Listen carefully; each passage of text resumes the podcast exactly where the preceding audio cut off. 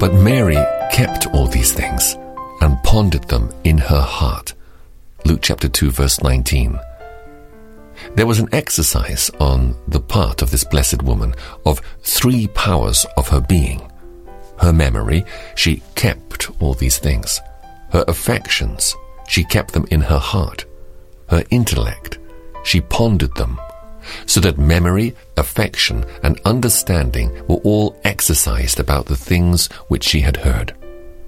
Beloved, remember what you have heard of your Lord Jesus and what he's done for you.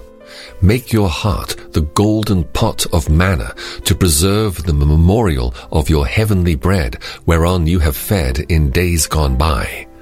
Let your memory treasure up everything about Christ, which you have either felt or known or believed, and then let your fond affections hold him fast for evermore. Love the person of your Lord.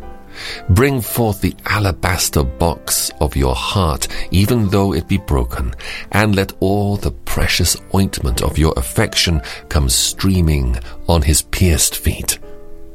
Let your intellect be exercised concerning the Lord Jesus. Meditate upon what you read. Stop not at the surface, dive into the depths.